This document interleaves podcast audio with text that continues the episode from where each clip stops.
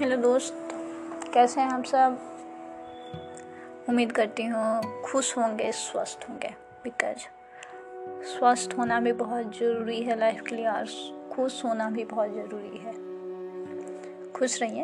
अरे, कोई कारण नहीं मिलता है, कोई बात नहीं, फिर भी खुश रहिए।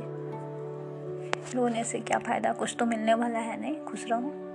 रोना है, हंसना है तो हंसो। रोएँगे कहें? चलिए मैं आज बात करने वाली हूँ आपको छठ पर्व के बारे में, जो बिहार में मनाया जाता है। स्पेशली अब तो हर जगह मनाया जाता है, देश, दुनिया जहाँ भारतीय रहते हैं, वहाँ मनाए जाते हैं और बहुत सारे फॉरनर भी मनाते हैं, क्योंकि ये तो आस्था की बात है भाई। तो कोई भी करे, क्या फ़र्क पड़ता है? हम्म। लेकिन स्पेशली जो बिहार में होता है और बिहार बिहार के लोगों के इस बारे में बहुत जानकारी होती है। तो मैं आज वही जानकारी जो है आप लोग से शेयर करना चाहती हूँ। छठ हमारे लिए पर्व नहीं, एक महापर्व होता है। और आज मैं उसी के बारे में बात करने वाली हूँ, जो आने वाला है। हालाँकि छठ का जो छुट्टी होता है, वो बीस और इक्कीस को इस बार मिलने वाला है। और मेन तो दो दिन होता है, लेकिन ये व्रत चार दिन चलता है।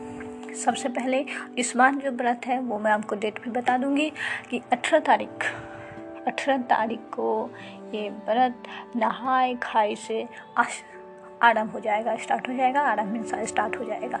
तो अठारह तारीख को नहाए खाए से जितनी भी छठ व्रती है, वो अठारह तारीख को नहा के एक प्रॉपर स्नान करेंगे, नहा के जो को कहा जाता है कि ये प्याज, लहसुन ये सब कुछ नहीं खाएँगे, अठारह तारीख को नहा के खाएँगे। उसके बाद सब कुछ मना है इनके लिए।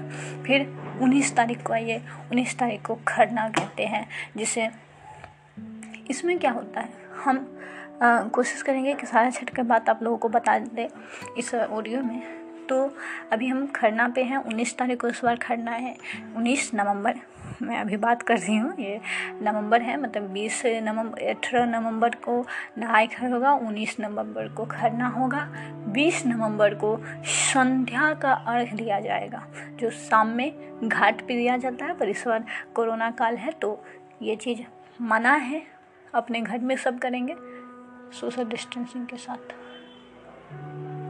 तो बीस तारीख को साँझ का अर्घ दिया जाएगा और इक्कीस को सुबह का अर्घ दिया जाएगा और यह सुबह के अर्घ देने के बाद ये पर्व जो है, सो समाप्त होगा और उसके बाद हम इसका प्रसाद खा पाएँगे। तो चलिए, आज अभी हम बात करते हैं, नहाय खाए का बात कर लिए हैं और सेकंड होता है खरना, जो 19 तारीख 19 नवंबर को है इस बार। तो इस खरना में क्या होता है, व्रत, व्रती जो हैं, वो पूरे दिन फास्टिंग में रहते हैं। और ये जो छठ पर्व नहीं, महापर्व, हमको लगता है कि शायद इसलिए बोला जाता है क्योंकि ये जो पर्व है ना बहुत ही एक कठिन है। जो करते हैं उनके लिए बहुत ही कठिन होता है। इनमें करीब करीब बहत्तर क्या नहीं हम्म, बहत्तर घंटा बहत्तर घंटा नहीं बोल सकते हैं तीन दिन।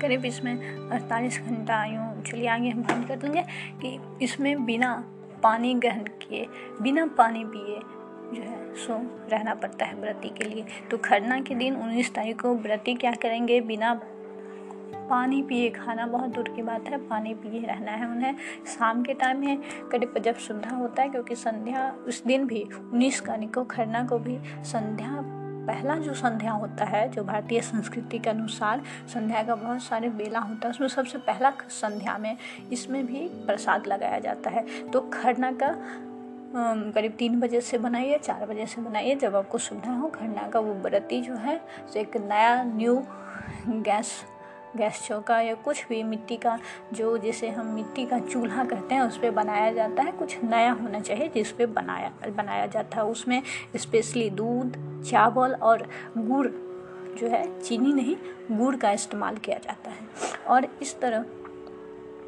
वो खीर बना के शाम में उससे संध्या में उसको जो है, प्रसाद लगाया जाता है। अमृति जो है, उसके लिए न्यू कपड़ा चाहिए, न्यू वस्त्र चाहिए। फिर वो जो प्रसाद लगाती हैं, वहीं पे बैठ के कुछ खाएँगी। वो प्रसाद नहीं खाएँगे, पर बचा हुआ जो खीर होता है, वो खाती हैं और पानी पीती हैं या फिर चाय पीना होता है, जो उनको पीना है, वो करेंगी। जो खाना है, वो वहीं पे खाएँगी। उसके बाद उठने के बाद फिर कुछ नहीं, पानी, चाय, कुछ भी नहीं। वहाँ पे। इसके बाद पूरे रात दिन आया, जो 20 तारीख को संध्या का अर्घ है, खरना ख़त्म हुआ 20 तारीख 20 नवंबर संध्या का अर्घ में क्या करेंगे? तो व्रती पूरे दिन फिर फास्टिंग में है। बारह घंटा, ये बारह घंटा और फिर रात बारह घंटा, चौबीस घंटा हो गया।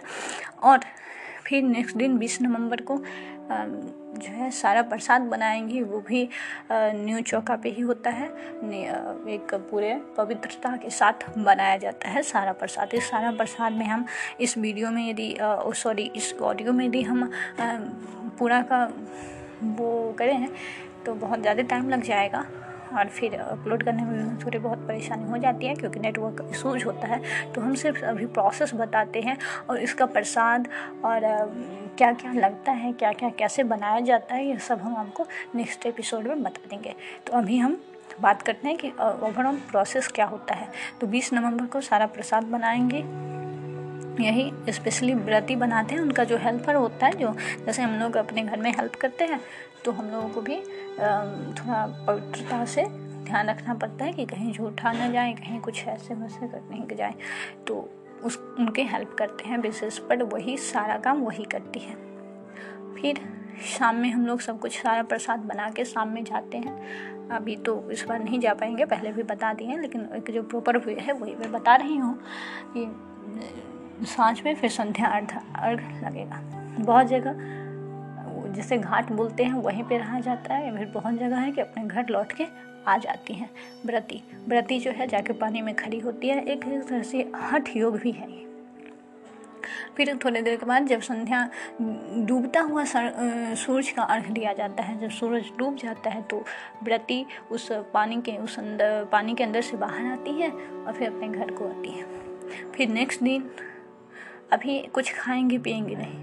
इस बार ये बात है कि बीस तारीख को पूरे दिन कुछ नहीं खाएँगे पियेंगे रात में भी कुछ नहीं खाएँगे पियेंगे फिर सुबह में उगते हुए सूरज का अर्घ दिया जाता है। तो इसलिए सुबह करीब करीब तीन से चार बजे हम लोग पहले ही घाट पे चले जाते हैं, बरती भी जाती है। फिर वही अपना जाके पानी में खड़ा हो जाती है और वहीं से सूरज देव की आराधना करती है।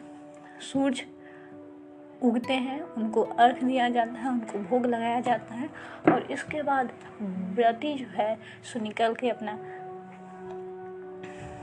अपना जो है एक घाट पे कथा सुनाया जाता है। एक जो बूढ़ी दादी होती है कोई, वो उसी व्रती में से होती है, जो एक कथा सुनाती है। हाँ शाम में भी कथा सुनाया जाता है, जो साँझ का अर्घ होता है, उसमें भी कथा सुनाया जाता है और भोर में ही, और सुबह में ही। तो उस जगह कथा सुनती है, फिर हम लोग अपना सारा प्रसाद समेट उमेट के घर आते हैं। इस तरह हमारे छठ की पूजा जो है, सो समाप्त होती है। और तब व्रती आके अपना व्रत खोलती है। तो सही में, रियली में ये बहुत ही कठिन पर्व है, और ये पर्व नहीं, यूँ कहें महापर्व है। रियली महापर्व है। तो और इसमें एक चीज़ हम बता देते हैं इसकी महत्ता जो हमको जितना पता चला है, हम जितना इसमें रिसर्च किए हैं और जो हम समझे हैं अपने सूझबूझ के अनुसार कि ये पर्व हमें प्रकृति या नेचर से जुड़ती है। ये हमें याद दिलाती है कि नेचर है, क्योंकि इस पर जो है, वो जो ठेकुआ इसका सबसे महत्वपूर्ण प्रसाद है, वो जो बनता है, वो गेहूँ का बनता है। वो गेहूँ बहुत ही अच्छे से धोया जाता है, उसे फुला के धोया जाता है, देन उससे पीस मतलब पीसते हैं, आटा बनाते हैं, उसके बाद वो ठेकुआ बनता है। गुड़ का इस्तेमाल किया जाता है उस ठेकुआ में, क्योंकि चीनी का प्रोसेस कुछ अलग होता है, गुड़ का प्रोसेस बहुत ही शुद्धता के साथ होती है। तो उस तरह हम देखते हैं कि इस पर्व में हमें शुद्धता का बहुत ही ध्यान रखा जाता है और नीचे से जुड़ता है। इस पर्व में अदरक का जो है पौधा का यूज़ किया जाता है, हल्दी का पौधा का यूज़ किया जाता है, कुछ और और चीज़ है जो नेचर का जो बहुत ही करीब चीज़ होता है, वो सब इसमें यूज़ किया जाता है। तो ये पर्व जो है एक तरह से देखिए कि हमें अपने नेचर के करीब लागती है। और ये ऐसा पर्व है भारतीय संस्कृति के अनुसार यह ऐसा एक पर्व है जो डूबते हुए सूर्य का भी पूजन किया जाता है। हालाँकि हर भारतीय संस्कृति में हर पूजा में उगते हुए सूर्य का ज़्यादा महत्व है, पर इस पूजा में डूबते हुए सूर्य का भी अर्घ दिया जाता है और उगते हुए सूर्य का भी अर्घ दिया जाता है। तो चलिए मैं नेक्स्ट एपिसोड में आपको बताऊँगी कि वो जो प्रसाद बनाने का क्या तरीका है। इस दौरान जो जो पकवान बनते हैं उस सब का मैं डिटेल में बताऊँगी। तो अभी अभी thank you for listening to me thank you